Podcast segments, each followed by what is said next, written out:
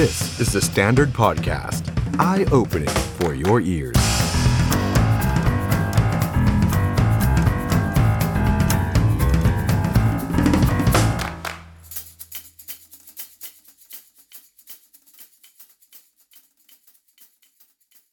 สวัสดีครับ สวัสดีปีใหม่ครับ คุณผู้ชมครับ ต้อนรับเข้าสู่รายการ The Standard Now กับผมออฟชัยนนท์หานคีริรัตน์ครับ คุณผู้ชมครับวันนี้ 3 มกราคม 2566 ครับ ปีกระต่ายครับ เรามาเจอกันเป็นครั้งแรกของปีนี้นะครับ ทั้งทาง Facebook แล้วก็ YouTube ของ The Standard นะครับ เป็นยังไงบ้างครับ วันนี้แต่ละท่านทำงานกันแล้วหรือยังครับ หรือว่ายังหยุดอยู่นะครับ บางท่านอาจจะอยู่ต่างจังหวัดอยู่ที่ภูมิลำเนานะครับ หรือว่าบางท่านก็กลับกรุงเทพมาแล้ว หรือไม่ได้ไปไหนครับทำงานแล้วหรือยังครับ ส่งข้อความมาพูดคุยกันหน่อยนะครับ ทั้งทาง Facebook แล้วก็ YouTube นะครับมาคอมเมนต์กันครับ มาคุยกันครับ ผมนี่ไม่ได้ไปไหนเลยนะเพื่อนๆผู้ชมฮะ อยู่กรุงเทพยาวๆครับ แล้วก็ทำงานนะครับ ช่วงปีใหม่ก็ทำงานนะครับ3 1 1 ก็ยังอ่านข่าวอยู่เลยนะครับที่ช่องวันนะครับ ก็ยังไงมาพูดคุยกันนะครับ วันนี้เรื่องราวที่เราจะมาพูดคุยเนี่ยก็จะเป็นภาพใหญ่เป็นภาพกว้างในปีใหม่นี้นะครับ 2566 หรือว่า 2023 ครับ สิ่งที่น่าสนใจก็คือว่าตอนนี้ทุกคนพูดไปในทิศทางเดียวกันนะครับ แทบจะไม่มีนักวิเคราะห์ คนไหนนะครับ ไม่มีนักเศรษฐศาสตร์ คนไหนบอกเลยว่า เศรษฐกิจโลกจะดีขึ้นครับ แทบจะทุกคนเนี่ยบอกเป็นเสียงเดียวกันว่า ปีนี้หนักแน่ ปีนี้ของจริงนะครับ เศรษฐกิจโลกหนักแน่นอนนะครับ แต่ในขณะเดียวกันหลายคนก็ยังมองโลกในแง่ดีนะครับ ว่าประเทศของเราอาจจะไม่เป็นแบบนั้น หลังจากที่โควิด -19 เริ่มผ่อนคลายขึ้น หลังจากจีนเริ่มเปิดประเทศ การท่องเที่ยวไทยกลับมาคึกคักมากขึ้น ก็อาจจะทำให้เศรษฐกิจไทยนั้นไม่เป็นไปตามเศรษฐกิจโลกหรือไม่อย่างไรคุณผู้ชมนะครับ คิดเห็นอย่างไรเกี่ยวกับประเด็นนี้ ส่งข้อความมาคุยกันมาแลกเปลี่ยนกันนะครับเพราะว่าเดี๋ยวอีกสักครู่เดียวเนี่ยเราจะมาพบกับแขกรับเชิญของเรา 2 ท่านในค่ำคืนนี้นะครับนั่นก็คือดรพิพัฒน์เหลืองนรมิตรชัยครับหัวหน้าฝ่ายวิเคราะห์เศรษฐกิจและการลงทุน และหัวหน้านักเศรษฐศาสตร์กลุ่มธุรกิจการเงินเกียรตินาคินพัทระนะครับรวมไปถึงอีกหนึ่งท่านนะครับ ที่เดี๋ยวจะมาพูดคุยกันก็คือ ดร สุภวุฒิสายเชื้อ ที่ปรึกษาสถาบันวิจัยพัทระกลุ่มธุรกิจการเงินเกียรตินาคินพัทระนั่นเองนะครับ จะได้มาฟังในมุมของนักวิเคราะห์กันหน่อยนะครับ เพราะว่าผมเองเนี่ยก็ไม่ใช่ผู้เชี่ยวชาญด้านเศรษฐกิจนะครับ เพราะฉะนั้นก็ได้แต่อ่านข่าว ตั้งคำถาม ตั้งข้อสงสัยนะครับว่า เออ เศรษฐกิจไทยในปีนี้จะเป็นอย่างไรนะครับเอาละครับ ทักทายคุณผู้ชมทุกท่านนะครับ คุณไข่มุก คุณเล็ก คุณพิษเสถียรคุณธราเทพ คุณชัยชนะ คุณอเนกคุณเรดเดวิลนะครับ สวัสดีปีใหม่ทุกท่านเลยนะครับอ้าวส่งข้อความมาคุยกันนะ วันนี้เริ่มอุ่นขึ้นนิดหน่อยนะครับ แต่ก็ยังมีลมเย็นๆอยู่นะครับ กรมอุตุบอกแล้วนะครับ ว่าอากาศจะแปรปรวนตลอดสัปดาห์นี้บางพื้นที่มีฝนด้วย แล้วก็เหนืออีสานยังหนาวอยู่นะครับ เอาล่ะ ก่อนอื่นเลยเนี่ยคงต้องพูดถึงคำว่า ภูมิรัฐศาสตร์ก่อนครับเพื่อนๆครับคุณผู้ชมครับคำนี้ในช่วงหลังเราได้ยินบ่อยนะครับ แต่ว่าหลายคนอาจจะ ไม่ค่อยเข้าใจว่าภูมิรัฐศาสตร์เนี่ยคืออะไรนะครับ ถ้าไปดูความหมายที่แท้จริงของคาว่าภูมิรัฐศาสตร์เนี่ยคือ รัฐศาสตร์การเมืองว่าด้วยความสัมพันธ์ระหว่างประเทศ ที่เกี่ยวข้องกับหลายเรื่องมากครับอำนาจทางการเมือง ทรัพยากรทางเศรษฐกิจ ดินแดนเชิงภูมิศาสตร์ เขตแดนประเทศ เขตทางน่านน้ำประวัติศาสตร์การเมือง จะเห็นว่ามันครอบคลุม ถ้าแปลไทยเป็นไทยเนี่ยก็น่าจะหมายถึงว่า ทั้งเรื่องของการเมืองและเศรษฐกิจระหว่างประเทศนั่นเองนะครับ ทีนี้ถามว่าทำไมผมถึงต้องพูดถึงคำนี้นะฮะเพราะว่าล่าสุดเนี่ยทางกรรมการผู้จัดการกองทุนการเงินระหว่างประเทศหรือว่า IMF นะครับคริสตาลินาจอร์เจียว่าได้ไปพูดในรายการ Face the Nation ของ CBS เมื่อวันอาทิตย์ที่ผ่านมานะครับบอกว่าปี 2023 นี่จะเป็นปีที่ยากลำบากมากกว่าปีที่ผ่านมาครับ เพราะ 3 กลุ่มประเทศเศรษฐกิจใหญ่อย่างสหรัฐ EU แล้วก็จีน ชะลอตัวพร้อมกันครับ แล้วถ้าย้อนกลับไปเมื่อตุลาคมที่ผ่านมาครับ IMF ก็ได้ปรับลดคาดการณ์การเติบโตของเศรษฐกิจโลกในปี 2023 ไปแล้วอีกครั้งนะครับ เนื่องจากความตึงเครียดอย่างต่อเนื่องในสงครามรัสเซียยูเครน ตลอดจนแรงกดดันด้านเงินเฟ้อและอัตราดอกเบี้ยที่สูงขึ้น แต่ว่าหลังจากนั้นนะครับก็เกิดการเปลี่ยนแปลงครั้งใหญ่ที่ผมเชื่อว่าทุกคนก็ทราบกันดีก็คือการที่จีนยกเลิกนโยบายโควิดเป็นศูนย์ เริ่มเปิดประเทศนั่นเอง ในวันที่ 8 มกราคมที่จะถึงนี้นะครับ ทางจอร์เจียว่าก็บอกว่าในปี 2022 ที่ผ่านมาเนี่ยจะเป็นครั้งแรกในรอบ 40 ปีเลยนะครับ ที่การเติบโตของจีนนั้นมีแนวโน้มที่จะเท่ากับ หรือต่ำกว่าการเติบโตของ GDP ทั่วโลก และยิ่งไปกว่านั้นครับ ไฟป่าของโควิดของจริงครับสถานการณ์หลังโควิดของจริงเนี่ยจะเกิดขึ้นในอีกไม่กี่เดือนข้างหน้า และจะส่งผลกระทบต่อเศรษฐกิจในปีนี้ ชุดการเติบโตทั้งในระดับภูมิภาคและในระดับโลกนะครับ แน่นอนว่าถ้าจำกันได้เนี่ยเมื่อปลายปีที่แล้วนะครับ งาน The Standard Economic Forum 2022 Age of Tomorrow ถ้าใครได้ชมไป เราก็ได้ฉายภาพในเรื่องนี้ให้เห็นกันไปแล้วนะครับ แล้วก็มีนักวิเคราะห์ นักวิจัยหลายท่านมาพูดคุยกันในงานอีเวนต์ของเรานะครับ ส่วนทางประธานาธิบดีสีจิ้นผิงครับก็ได้แสดงความคิดเห็นต่อสาธารณชนเป็นครั้งแรก นับตั้งแต่มีการเปลี่ยนแปลงนโยบายเมื่อวันเสาร์ที่ผ่านมา โดยร้องขอให้ประชาชนชาวจีนนั้น มีความพยายามและมีความเป็นน้ำหนึ่งใจเดียวกันมากขึ้น จีนกำลังเข้าสู่ระยะใหม่ คุณผู้ชมครับ ภายใต้การคาดการณ์เนี่ย IMF ได้ประเมิน GDP ของจีนในปี 2022 เอาไว้นะครับ ว่าน่าจะโต 3.2%ซึ่งเทียบเท่ากับขยะการขยายตัวของเศรษฐกิจโลกนะครับ ก่อนที่จะ ขยายตัวเพิ่มเป็น 4.4%ในปีนี้นะครับ แต่เศรษฐกิจทั่วโลกน่าจะชะลอตัวลงอีกครับ ความคิดเห็นล่าสุดของจอร์จีว่าบอกว่า IMF อาจจะต้องปรับลดแนวโน้มการเติบโตทางเศรษฐกิจของจีน และก็ทั่วโลกในปลายเดือนนี้ ระหว่างการประชุม World Economic Forum ที่ดาวอสสวิตเซอร์แลนด์ครับขณะเดียวกันครับจอร์จีว่าก็วิเคราะห์ด้วยนะครับบอกว่าอะในเมื่อสักครู่นี้คือจีนใช่ไหมครับแต่ว่าเศรษฐกิจสหรัฐเนี่ยจะมีความยืดหยุ่นมากที่สุดครับ และอาจจะหลีกเลี่ยงภาวะเศรษฐกิจถดถอยได้ เนื่องจากมองว่าตลาดแรงงานยังคงแข็งแกร่งครับ แต่ถ้าเกิดว่าตลาดแรงงานแข็งแกร่งมากเนี่ย เฟดอาจจะต้องคงอัตราดอกเบี้ยในระดับสูงนานขึ้น เพื่อทำให้อัตราเงินเฟ้อลดลงครับ ปีที่แล้วถ้าจำกันได้คุณผู้ชมครับ เฟดได้คุมเข้มนโยบายการเงินมากที่สุด นับตั้งแต่ปี 1980 เลยนะครับ โดยได้ปรับขึ้นอัตราดอกเบี้ยจากระดับใกล้ศูนย์ในเดือนมีนาคม มาอยู่ที่ 4.25 ถึง 4.5%นะครับ แล้วเมื่อเดือนที่แล้วเฟดก็คาดการว่าอัตราดอกเบี้ยน่าจะทะลุระดับ 5%ในปี 2023 ครับ ตอนนี้ที่สหรัฐเองก็น่าจับตามองนะครับ โดยเฉพาะเรื่องของการจ้างงานความต้องการในภาคแรงงานนะครับ เพราะดูแล้วอัตราว่างงานเนี่ยก็ยังเป็นประเด็นที่น่าสนใจมากๆ ขณะที่ไมเคิลเบอร์รี่ครับนักลงทุนชื่อดังและเป็นผู้จัดการกองทุนเฮดฟันนะครับก็บอกว่า เศรษฐกิจอเมริกานี่โอ้โหเข้าสู่ภาวะถดถอยแล้วครับแล้วก็เงินเฟอ้อของสหรัฐนั้น มีแนวโน้มที่จะพุ่งสูงขึ้นไปอีกนะครับถ้าเกิดว่ารัฐบาลออกมาตรการกระตุ้นเศรษฐกิจ แล้วเฟดลดดอกเบี้ยเฟดก็คือธนาคารกลางสหรัฐนะครับ นี่คือไมเคิลเบอร์รี่นะครับเขาได้โพสต์เอาไว้ใน Twitter นะครับเขาบอกว่าแม้ว่าเงินเฟ้อของสหรัฐเนี่ยแตะจุดสูงสุดไปแล้ว แต่ยังไม่ใช่จุด peak ที่สุดนะครับอาจจะได้เห็น peak กว่านี้ก็เป็นไปได้ครับ ขณะที่ลีเซียนลุงครับ นายกรัฐมนตรีของสิงคโปร์นะครับก็ได้ออกมาบอกว่า GDP ปี 2022 ขยายตัว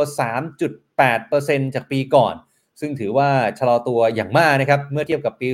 2021 ที่ขยายตัวถึง 7.6%นะครับดีเซลุงก็เลยเตือนให้เตรียมรับมือกับความไม่แน่นอนต่างๆ นานา และเศรษฐกิจโลกที่จะชะลอตัวในปีนี้นะครับ โดยรวมแล้วเนี่ยดูแล้วก็มีโอกาสนะครับที่ GDP ในปี 2022 ของสิงคโปร์นั้น จะโตมากกว่า 3.8%นะครับ ซึ่งจริง ๆ 3.8%เนี่ยคือก็มีการคาดการณ์นะครับว่ามันมากกว่าที่รัฐบาลได้คาดการเอาไว้นะครับ เดิมเนี่ยรัฐบาลสิงคโปร์คาดการเอาไว้แค่ 3.5%นะครับ แต่ว่าการฟื้นตัวในช่วงปลายปีที่แข็งแกร่งนะครับ ก็ช่วยพยุงให้เศรษฐกิจของสิงคโปร์นั้นไปต่อได้นะครับ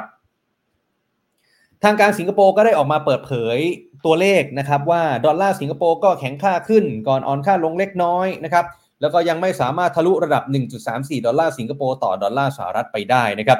รายงานทั้งหมดทั้งมวลเนี่ยเราจะเห็นว่าผมสรุปแบบนี้เลยแล้วกันนะครับว่าเศรษฐกิจของสิงคโปร์เนี่ยที่พึ่งพาการค้า เนื่องจากว่าการผลิตหดตัว 3%จากปีก่อนในไตรมาส 4 นับว่าเป็นการหดตัวครั้งแรก นับตั้งแต่ไตรมาสเดือนมิถุนายน 2020 ซึ่งก็สอดคล้องกับการชะลอตัวในภูมิภาคนะครับ แต่แน่นอนนะครับว่าสิงคโปร์เองเขาก็ต้องเตรียมตัวให้พร้อมกับความไม่แน่นอนนะครับ เพราะจากการคาดการณ์ของรัฐบาลเนี่ยมองว่า GDP ของสิงคโปร์ในปี 2023 เนี่ยอาจจะขยายตัวไม่มากนะครับ ไม่เกิน 2.5%เพราะว่าประเทศเศรษฐกิจขนาดใหญ่หลายแห่งกำลังเผชิญกับภาวะถดถอยนะครับ นี่คือเรื่องของสิงคโปร์ครับขณะที่บ้านเราบ้างดีกว่าครับ บ้านเราครับคุณผู้ชมครับ ถ้าใครจำกันได้นะครับในช่วงที่มีการประชุมเอเปกนะครับนายกรัฐมนตรีพลเอกประยุทธ์จันโอชา ก็ได้สั่งให้ติดตามเรื่องนี้มาก่อนแล้วนะครับ โดยในการประชุมสุดยอดผู้นำอาเซียน แล้วก็สภาพยุโรปสมัยพิเศษนะครับ ก็ได้หารือเรื่องนี้เหมือนกันนะครับว่าต้องแยกความขัดแย้งออกจากความร่วมมือทางเศรษฐกิจการค้าการลงทุนนะฮะเพื่อให้ความร่วมมือทางเศรษฐกิจนั้นไปต่อได้นะครับ แล้วก็เรื่องของความผันผวนทางภูมิรัฐศาสตร์ ความท้าทายด้านความมั่นคง เป็นประเด็นสำคัญที่รัฐบาลของเราก็ให้ความสำคัญเหมือนกัน โดยเฉพาะเหตุการณ์ที่ยังมีความไม่แน่ไม่นอนสูงมากนะครับ เหตุการณ์ระหว่างรัสเซียยูเครน ส่งผลโดยตรงต่อผลกระทบของเศรษฐกิจโลกในวงกว้าง แล้วมันก็เกิดผลกระทบต่อเศรษฐกิจไทยด้วยเช่นกันนะครับในระยะต่อไปเนี่ยหลายคนก็คาดการนะครับว่าความไม่แน่นอนยังมีอยู่สูงในหลายภูมิภาคนะครับ ไม่ว่าจะเป็นที่คาบสมุทรเกาหลีนะครับ หรือเรื่องของอิหร่านนะครับที่ยังคงมีการประท้วงอยู่นะครับรัสเซียยูเครนเองก็ยังไม่ได้จางหายไปนะครับ ก็ยังมีสงครามอยู่นะครับ รวมไปถึงการที่จีนนั้นเปิดประเทศนะครับ ทั้งหมดทั้งมวลเนี่ยดูแล้วมันจะมีผลต่อประเทศไทยมากน้อยขนาดไหน คงต้องจับตามองกันต่อไปนะครับ เอาละครับวันนี้เราจะมาพูดคุยแล้วก็วิเคราะห์กันเบื้องต้นนะครับ สำหรับข้อมูลที่ผมได้เกริ่นเอาไว้สั้น ๆ เมื่อสักครู่ ว่ามองดูแล้วหลายคนก็พูดเป็นเสียงเดียวกันนะครับว่าในปีนี้เศรษฐกิจโลกแย่แน่ แล้วเศรษฐกิจไทยล่ะครับ จะเป็นอย่างไรครับ เราจะมาพูดคุยกับดรพิพัฒน์เหลืองนรมิตชัยครับหัวหน้าฝ่ายวิเคราะห์เศรษฐกิจและการลงทุน และหัวหน้านักเศรษฐศาสตร์กลุ่มธุรกิจการเงินเกียรตินาคินพัทระครับสวัสดีครับดรพิพัฒน์ครับ สวัสดีครับสวัสดีครับ ครับผมก่อนอื่นเลยเนี่ยต้องสวัสดีปีใหม่ด้วยนะครับ แล้วก็ขออนุญาตสวัสดีปีใหม่ครับถึงความคิดเห็นของหลาย ๆ ฝ่ายก่อนหน้านี้นะครับอาจจะเริ่มจาก IMF ก่อนแล้วกันนะครับ คือ IMF เนี่ยก็ออกมาเตือนนะฮะว่าเศรษฐกิจโลกชะลอตัวแน่นอนครับ เพราะว่า 3 กลุ่มใหญ่ของโลกเนี่ยไม่ว่าจะเป็นสหรัฐก็ดี EU ก็ดี หรือว่าจีนก็ดีเนี่ยชะลอตัวพร้อมกัน เพราะฉะนั้นส่งผลให้เศรษฐกิจโลกชะลอตัวแน่นอน ประเด็นนี้ดรพิพัฒน์มองไงฮะ ครับจริงๆผมว่ามีความเป็นไปได้ค่อนข้างมากเลยนะครับ ที่ปีนี้นะครับเราเห็นเศรษฐกิจโลกเนี่ยชะลอตัวนะครับ แล้วก็จริง ๆ มันก็มาจากสองสามสาเหตุนะครับประเด็นที่หนึ่งเนี่ยนะครับก็ต้องบอกว่าเงินเฟ้อเนี่ยก็เป็นประเด็นที่กัดก่อนอำนาจในการซื้อใช่ไหมครับอย่างที่เราเห็นภาพกันนะครับ ว่าเวลาน้ำมันแพงเนี่ยนะครับครัวเรือนที่ต้องเติมน้ำมันทุกเดือนเนี่ยนะครับอยู่ดีก็ต้องจ่ายค่าน้ำมันแพงขึ้น ใช่ไหมก็จะมีเงินเหลือไปใช้อย่างอื่นเนี่ยก็จะน้อยลงนะครับ ตอนนี้นะสถานการณ์ในหลายภูมิภาคเนี่ยกำลังเจอสถานการณ์ที่โหดร้ายกว่าที่เราเราเจอเยอะเลยนะครับ อย่างเช่นในฝั่งยุโรปนะครับที่ค่าราคาค่าแก๊สค่าไฟเพิ่มขึ้นเป็นเท่าตัวเนี่ยนะครับโอ้เขาเขาโดนหนักกว่าเราเยอะมากนะครับงั้นประเด็นประเด็นแรกเนี่ยคือเรื่องของเงินเฟ้อนะครับ แล้วก็ในในหลายประเทศอย่างในสหรัฐเองในหลายที่เนี่ยก็ต้องยอมรับเงินเฟ้อเนี่ยเป็นเป็นเป็นเป็นประเด็นที่ค่อนข้างรุนแรงนะครับ ประเด็นที่สองเนี่ยนะครับก็คือ เพื่อที่จะจัดการกับปัญหาเงินเฟ้อเนี่ยนะครับธนาคารกลางหลาย ๆ แห่งทั่วโลกนะครับทั้งธนาคารทางสหรัฐธนาคารทางยุโรปธนาคารกลางอังกฤษอะไรในที่เนี่ยขึ้นอัตราดอกเบี้ยอย่างค่อนข้างรวดเร็วนะครับคือพูดง่ายคือเป็นการกระทืบเบรกนะครับทำให้เศรษฐกิจเนี่ยมันชะลอตัวเพื่อที่จะจัดการกับปัญหาเงินเฟ้อนะครับซึ่งการขึ้นอัตราดอกเบี้ยเร็วๆแรงๆเนี่ยนะครับก็เป็นการเบรกเศรษฐกิจตัวดีเลยนะครับลองนึกภาพว่าถ้าเราตัดตัดสินใจซื้อบ้านตัดสินใจซื้อรถตัดสินใจอะไรต่างๆเนี่ยที่ต้องใช้เงินกู้นะครับ วันนี้อยู่ดีเราต้องจ่ายแพงขึ้นเพื่อซื้อสินค้าซื้อบ้านซื้อรถราคาเดิมใช่ไหมเพราะต้นทุนในการเงินมันแพงขึ้นนะครับก็อาจจะดึงทำให้คนเนี่ยใช้จ่ายน้อยน้อยลงนะครับตัวนี้น่าจะเป็นประเด็นที่สำคัญประเด็นที่2นะครับที่ที่น่าจะทำให้เศรษฐกิจเนี่ยชะลอเราเราเริ่มเห็นแล้วนะราคาบ้านในในสหรัฐแล้วหลาย ๆ ที่ในในโลกเนี่ยนะครับเริ่มเริ่มแผ่วนะครับแล้วหลาย ๆ ที่เริ่มราคาม้วนลงนะครับพอราคาม้วนลงเนี่ยเราก็จะเริ่มเห็น ยอดขายนะครับไม่ว่าจะเป็นบ้านใหม่บ้านเก่ากิจกรรมพวกการสร้างบ้านอะไรต่างๆก็จะชะลอตัวลงไปอันนี้เริ่มเริ่มเริ่มไม่เห็นเกิดขึ้นแล้วแล้วประเด็นที่3เนี่ยนะครับก็คือช่วงโควิดที่ผ่านมาเนี่ยมีการกระตุ้นเศรษฐกิจมหาศาลเลยนะครับแล้วพอเมืองเปิดเนี่ยมันก็มีการกลับขึ้นมาจับจ่ายใช้สอยกันอย่างรุนแรงนะครับหลายคนใช้คำว่าใช้ตังแก้แค้นนะฮะหรือเที่ยวแก้แค้นกันนะฮะซึ่งซึ่งส่วนหนึ่งเนี่ยก็เป็นการใช้เงินแก้แค้นในยุคที่ ก่อนหน้านี้มีเงินออกมากระตุ้นเศรษฐกิจค่อนข้างเยอะแต่ว่าไม่รู้จะไปใช้อะไรเพราะเมืองมันปิดเพราะเมืองเปิดเนี่ยทุกคนก็เอาเงินมาใช้นะครับในในหลายประเทศที่มีการเก็บตัวเลขค่อนข้างดีนะครับเขาเก็บแม้กระทั่งว่านะครับว่าระหว่างที่เกิดโควิดเนี่ยครัวเรือนเนี่ยนะครับส่วนใหญ่สะสมเงินออมนะครับเพราะว่ามีเงินกระตุ้นเศรษฐกิจมีรายได้มาแต่ไม่ได้ใช้เพราะอยู่บ้านนะครับครับพอเมืองเปิดเนี่ยมันมีสิ่งที่เราเรียกว่า dis saving นะครับคือเอาเงินออมพวกเนี้ยมาใช้ นะครับซึ่งซึ่งไอ้ตัวเนี้ยมันก็เป็นเอ่อเอ่อภาพที่บอกว่ามันเป็นการใช้เงินออมส่วนเกินที่ที่เก็บมาระหว่างปิดเมืองนะครับ สักพักหนึ่งเนี่ยไอ้การใช้ตรงเนี้ยมันก็จะแผ่วลงไปเรื่อยๆนะครับ ก็ประกอบกับเงินเฟ้อที่มันสูงขึ้น แล้วการแตะเบรกด้วยอัตราดอกเบี้ยเนี่ยนะครับ พวกเนี้ยก็จะเอ่อทำให้เศรษฐกิจอะมันมีโอกาสที่จะชะลอนะครับ แล้วก็ครับถ้าเราย้อนกลับไปดูในในวงจรเศรษฐกิจสมัยก่อนนะครับในในรอบ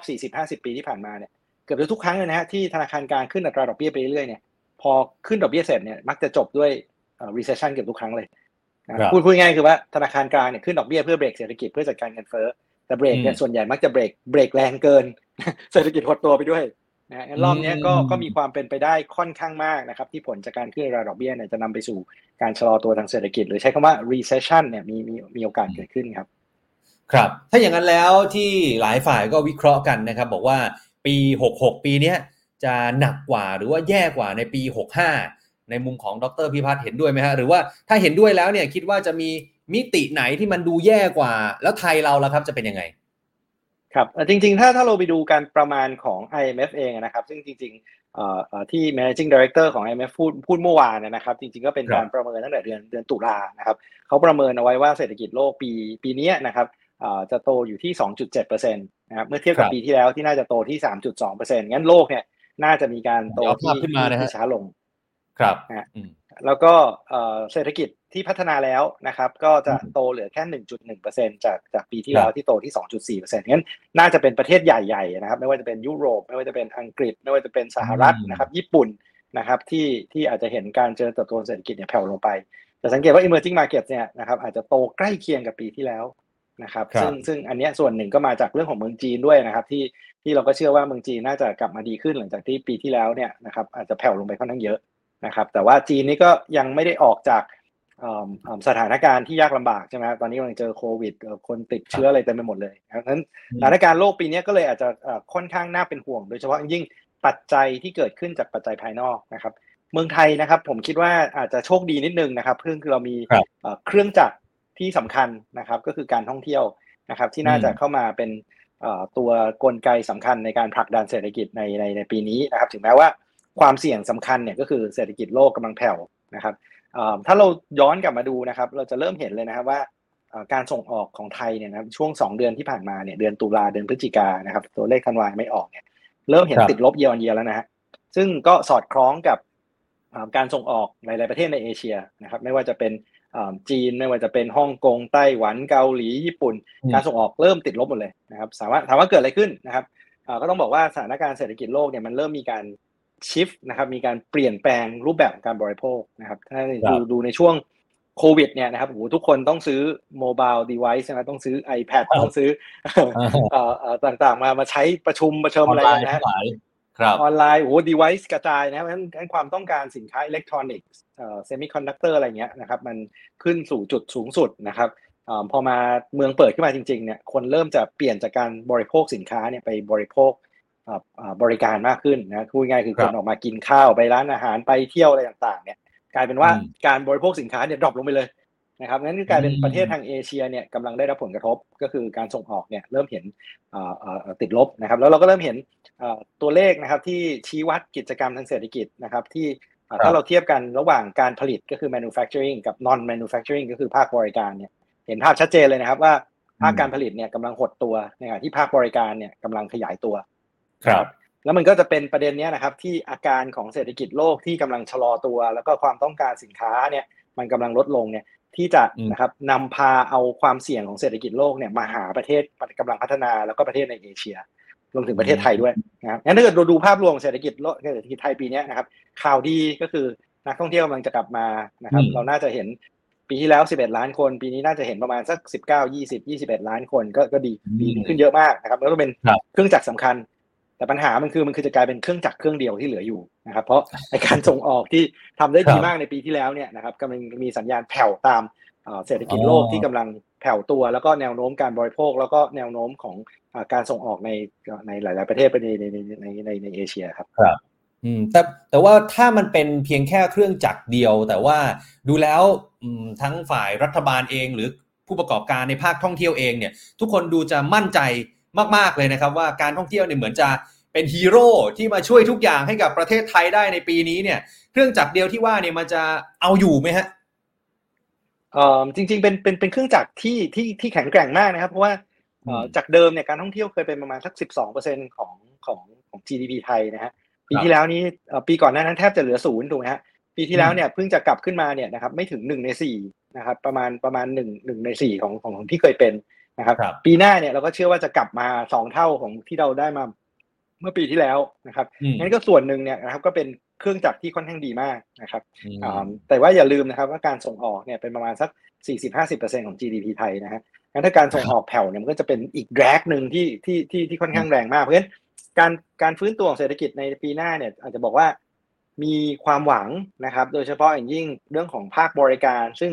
เจอปัญหามาในช่วง2-3ปีที่เรามีโควิดมามาเป็นเวลานานปีปีเนี้ยนะครับ น่าจะมีครับสัญญาณดีขึ้น แล้วน่าจะเห็นนักท่องเที่ยวเยอะเพิ่มขึ้นนะครับโรงแรมร้านอาหารน่าจะกลับมาเอ่อดีขึ้นนะครับ การจัดจ่ายใช้สอยน่าจะดีขึ้น แต่ภาคการผลิตนะครับ อันเนี้ยกำลังจะเหนื่อย เพราะว่าหลังจากที่อ่าปีที่แล้วเนี่ยไปได้ไกลมากนะครับ ปีเนี้ยอาจจะโดนครับฉุดลงนะครับงั้นมันก็อืมอาจจะกลายเป็นแรงที่ค่อนข้างฝืนกันทั้งสองฝั่งนะครับงั้นเนี่ยผมประเมินเนี่ยผมคิดว่าเอ่อถ้านะครับการเอ่อความเสี่ยงของ recession ในโลกเนี่ยมันหนัคกรับกว่าที่เราคาดนะครับไอ้ตัวเนี้ยอืก็มจะเป็นตัวฉุดที่ที่ที่หนักขึ้น อันเนี้ยก็ต้องถามว่าเท่าเท่ากันหรือยังไงหรือจะดีกว่าไหมเนี่ยนะครับ อันเนี้ยผมคิดว่าน่าจะปริมปริมๆนะครับจากการประเมินก่อนหน้าเนี้ยผมเชื่อว่าปีเนี้ยอาจจะโตได้ช้ากว่าปีที่แล้วนิดหน่อย นะครับครับอ่าแต่ว่านะครับเอ่อจริงๆเราเราเราในการของการท่องเที่ยวเนี่ยเราก็มีปัจจัยบวกนะครับก็คือการเปิดเมืองของของจีนอืมนะครับที่อาจจะเปิดได้เร็วกว่าที่เราคาดไว้ก่อนหน้านี้นะครับงั้นตอนเนี้ยครับการประเมินเนี่ยเราก็เชื่อว่าปีปีนี้น่าจะโตใกล้เคียงได้ได้ได้ใกล้เคียงกับปีที่แล้วอาจจะน้อยกว่าเล็กน้อยเท่านั้นนะครับมีคำถามจากผู้ชมนะฮะน่าสนใจเหมือนกันนะครับจากคุณสุขสันต์นะฮะบอกว่าจากสถิติที่ผ่านมาเนี่ย recession หรือว่าภาวะเศรษฐกิจถดถอย มักจะกินเวลานานเท่าไหร่ครับ แล้วตลาดหุ้นไทยจะเป็นอย่างไรบ้างครับ ครับปกติเนี่ยนะครับเอ่อ recession เนี่ยนะครับโดยโดย definition เนี่ยนะครับเอ่อที่ที่หลาย ๆ คนเอ่อยอมรับเนี่ยนะครับก็คือบอกว่าเป็นการอ่าหดตัวของกิจกรรมทางเศรษฐกิจนะครับอย่างครับรุนแรงนะครับเอิ่มกินเวลาสักระยะหนึ่งนะครับแล้วก็อืมกระทบในหลายภาคส่วนนะครับก็คือมีทั้งความลึกนะครับความกว้างแล้วความนานนะครับอืมก็คือไม่ใช่ว่า เศรษฐกิจหดตัวไปแป๊บเดียวนะครับ ไม่กระทบใครเลยการจ้างงานครับไม่กดเนี่ยนะครับ อันนั้นเขาจะไม่นับเป็น recession นะครับอ่าอย่างเราเห็นใน GDP สหรัฐเนี่ยนะครับในไตรมาสหนึ่งไตรมาสสองปีที่แล้วเนี่ยนะครับติดลบสองครับสองสองไตรมาสนะครับ แต่ก็อืมไม่ได้นับว่าเป็น recession เพราะว่าคนแทบจะไม่รู้สึกอะไรเลยนะครับงั้นจะจะนับว่าเป็น recession ได้เนี่ยต้องมีทั้งความลึกความกว้างและความนานนะครับแต่แต่โดยโดยทั่วไปเนี่ยหลายคนก็บอกว่าโดย technical definition เนี่ยขอให้มีการหดตัวของเศรษฐกิจเนี่ยอย่างน้อยสองไตรมาสก็จะถือว่าเป็น recession ละ นะครับอืมแต่ถามว่ากินเวลานานเท่าไหร่เนี่ยนะครับมันก็ vary ค่อนข้างมากนะครับเราจำโควิดเอ่อปี 2020 ได้ไหมฮะนั่นนั่นนับครับว่าเป็น recession นะครับ แต่กินเวลาแค่หนึ่งถึงสองไตรมาสเท่านั้นหดตัวปุ๊บแล้วก็หายเลยนะครับปี 2008 อาจจะกินเวลาสักประมาณ 1 ปี หรือเอ่อประมาณสัก 5 ไตรมาสนะครับงั้นก็ขึ้นขึ้นอยู่กับเอ่อระยะเวลาแต่ส่วนใหญ่เนี่ยนะครับก็จะระยะเวลาก็อาจจะมีตั้งแต่ 2 จนถึงประมาณสัก 6 ไตรมาสนะครับไม่อาจจะไม่เกินนี้นะครับถามว่ากระทบกับเอ่อ ตลาดหุ้นไทยอย่างไรนะครับ ผมคิดว่าครับเอ่อมีมีสองประเด็นใหญ่ๆนะครับ ก็คือเศรษฐกิจที่หดตัวเนี่ยนะมันไปกระทบต่อกำไรของบริษัทจดทะเบียนเยอะแค่ขนาดไหนนะครับ แล้วมันครับเอ่อไปทำให้ความมั่นใจในเรื่องของการลงทุนเนี่ยอ่ากระทบไปอย่างไรนะครับ อันที่สองเนี่ยนะครับก็อาจจะตามลงมาก็คือว่าพอมี recession แล้วเนี่ยนะครับอ่าส่วนใหญ่เนี่ยตลาดหุ้นก็จะลงก่อนเลยเพราะตลาดประเมินว่ากำไรของบริษัทก็จะน้อยลงนะครับครับแต่ว่าในการเกิด recession ปกติเนี่ยธนาคารกลางก็จะมาช่วยลดดอกเบี้ยได้ นะครับพอลดดอกเบี้ยเนี่ยก็อาจจะบอกว่าเฮ้ยตลาดหุ้น bottom แล้วแล้วเดี๋ยวกลับจะกลับไปดีแล้วนะเพราะเศรษฐกิจหดตัวแล้วน่าจะฟื้นนะครับแต่ว่าครับรอบเนี้ยอ่าปัญหาเงินเฟ้อจะเป็นอ่าข้อจำกัดอันหนึ่งที่ธนาคารกลางอาจจะลดดอกเบี้ยมากไม่ได้นะครับอืมประเด็นที่สองนะครับถึงแม้ว่าเรากำลังพูดถึง recession ข้างนอกนะครับ แต่ผมคิดว่ามีคนจำนวนน้อยมากนะครับ ที่คาดการณ์กันว่าเศรษฐกิจไทยจะเข้าสู่ recession ปีนี้นะครับ อันนี้ต้องต้องแยกให้เห็นชัดนิดนึงครับ ที่เราพูดถึงอืม recession เนี่ยเป็นความเสี่ยงที่เศรษฐกิจขนาดใหญ่ นะครับไม่ว่าอืมจะเป็นสหรัฐ ไม่ว่าจะเป็นยุโรปอังกฤษญี่ปุ่น หรือแม้กระทั่งอ่าจีนเนี่ยอาจจะไม่ใช่ recession อาจจะชะลอตัวเนี่ยนะครับอ่ามีความเสี่ยงที่จะชะลอตัว แต่ประเทศไทยอย่างที่เรียนนะครับ เรามีปัจจัยบวกก็คือเรื่องของการท่องเที่ยวมาดึงขึ้นนะครับ ถึงแม้ว่าเศรษฐกิจโลกข้างนอกจะเป็นตัวดึงลงก็ตามแต่ว่าอืมเราก็ยังอ่าเชื่อว่าเศรษฐกิจไทยก็ยังสามารถขยายได้ขยายตัวได้ในในในในปีนี้นะครับ แล้วก็โอกาสที่จะเกิด recession ในเมืองไทยเนี่ยน่าจะมีค่อนข้างน้อยอืม เมื่อสักครู่นี้ได้พูดถึงการที่จีนเนี่ยเปิดประเทศเร็วกว่าที่คาดการณ์กันเอาไว้นะครับก็คือ 8 มกราคมนี้ ทีนี้เราเราเราเห็นแล้วแหละว่าการที่จีนเปิดประเทศเนี่ยจะเป็นผลดีกับประเทศไทยของเรา แต่ถ้าเราลองย้อนกลับไปในช่วงก่อนหน้านี้ที่จีนเขาใช้นโยบายโควิดเป็นศูนย์ปิดประเทศมาเนี่ยมันสร้างผลกระทบกับการเติบโตของเศรษฐกิจโลกมากขนาดไหนนะในช่วงที่ผ่านมา เอาจริง ๆนะครับกลายเป็นว่าช่วงที่ผ่านมาเนี่ย เศรษฐกิจโลกเนี่ยนะครับเนื่องจากว่าแรงส่งจากการเปิดเมืองในหลาย ๆ ที่เนี่ยมันดีมากเลยนะครับจริงๆถ้าเกิดเราดูเศรษฐกิจจีนนะตั้งแต่มีโควิดเป็นต้นมาเชื่อไหมว่าเศรษฐกิจจีนไม่เคยหดตัวเลยนะเศรษฐกิจจีนไม่ได้เจอ recession ด้วยซ้ำนะครับในขณะที่เมืองไทยเนี่ยติดลบ 6 ในปี 2020 นะครับจีนเนี่ยแทบจะติดลบไปไตรมาสเดียวแล้วเด้งขึ้นแล้วก็แล้วก็ไม่แล้วก็ไม่ติดลบเลยนะครับซึ่งซึ่งก็กลายเป็นว่าเศรษฐกิจจีนเนี่ยนะครับไม่ได้รับผลกระทบมากนัก แต่ว่า นะครับมันก็ทำให้เศรษฐกิจจีนเนี่ยแทนที่จะโตได้ในระดับประมาณ 5-6%อย่างที่หลายๆคนคาดปีที่แล้วเนี่ยนะครับเนื่องจากมี zero โควิดมีการปิดเมืองล็อกดาวน์มีการห้ามทำกิจกรรมอะไรอย่างไรหลายอย่างเนี่ยนะครับ GDP จีเนี่ยน่าจะโตเหลือแค่ประมาณสักสามเปอร์เซ็นต์จากที่ควรจะโตได้ประมาณสักห้าถึงหกเปอร์เซ็นต์นะครับเพราะฉะนั้นจริงๆเนี่ยถามว่ากระทบไหมนะครับก็ต้องบอกว่า เป็นเป็นภาวะที่เศรษฐกิจโลกเนี่ยดีมาก เพราะมันสปริงออกมาจากโควิดนะครับงั้นผลกระทบต่อเศรษฐกิจโลกอาจจะมีไม่เยอะนะครับแล้วจริงๆเนี่ยหลายหลายคนเนี่ยนะครับบอกว่าเศรษฐกิจจีนที่ที่โดนล็อกดาวน์ไปหรือ zero โควิดเนี่ยจริงๆแล้วเป็นบุญกับเศรษฐกิจโลกด้วยนะฮะเพราะว่าถ้าเกิดเศรษฐกิจจีนดัน run อยู่เนี่ยนะครับเงินเฟ้อจะต้องสูงมากกว่านี้เยอะเลยเพราะว่าสนามบินจีนเนี่ยแทบจะปิดไปสองปีเลยนะครับไอ้การบินอะไรต่างๆเนี่ยนะครับแล้วการใช้น้ำมันการอะไรต่างๆเนี่ย น้อยกว่าที่ควรจะเป็นมหาศาลเลย นี่ขนาดจีนยังไม่ได้เปิดนะครับ น้ำมันยังแพงขึ้นมาพุ่งไปในช่วงนั้นเนี่ยนะครับ ถ้าเกิดจีนเข้ามาผสมลงด้วยเนี่ย รับรองว่าพลังงานแพงกว่านี้แน่ตอนนี้คนก็เลยบอกว่าเราจะเริ่มเห็นราคาน้ำมันปรับลดลงเพราะดีมามันหายไป แต่คนบอกว่ารอบนี้ถ้าจีนกลับมาเปิดเนี่ยนะครับเดี๋ยวเงินเฟ้อก็จะมีปัญหาอีกรอบหนึ่งนะครับนั่นนี้ก็มีผลกระทบได้เหมือนกันจากการเปิดเมืองของจีนครับครับเอ๊ะเมื่อสักครู่ที่ดรพิพัฒน์บอกว่าจีนเขาได้รับผลกระทบแค่แป๊บเดียวแล้วเขาก็เด้งกลับมาเนี่ยมันมันมีเหตุผลไหมฮะว่าเพราะอะไรทำไมเขาถึงกลับมาได้ไวหรือเป็นเพราะความใหญ่ของเศรษฐกิจเขาหรือยังไงฮะจำจำอู่ฮั่นได้ใช่ไหมฮะอู่ฮั่นที่เป็นจุดเริ่มต้นของโควิดทั้งหมดเลยนะครับสิ่งที่จีนทำเนี่ยนะครับก็คือโอ้ล็อกดาวน์นะครับแล้วล็อกดาวน์อู่ฮั่น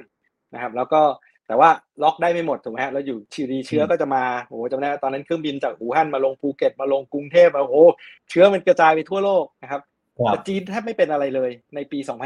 2020นะครับเพราะว่าเขาล็อกดาวน์อู่ฮั่นได้สำเร็จงั้นเชื้อเนี่ยแทบจะไม่ไปที่ไหนเลยนะครับ แล้วจากนั้นอีก 3 ปีที่ผ่านมาเนี่ยจีนใช้ strategy นี้ตลอดเลยคือ zero covid นะฮะเจอหนึ่งคนจับตัวทั้งเมือง ล็อกดาวน์ทั้งเมืองนะครับงั้นการล็อกดาวน์เนี่ยมันก็เกิดขึ้นเป็นพ็อกเก็ตเป็นเมืองเป็นเมืองไป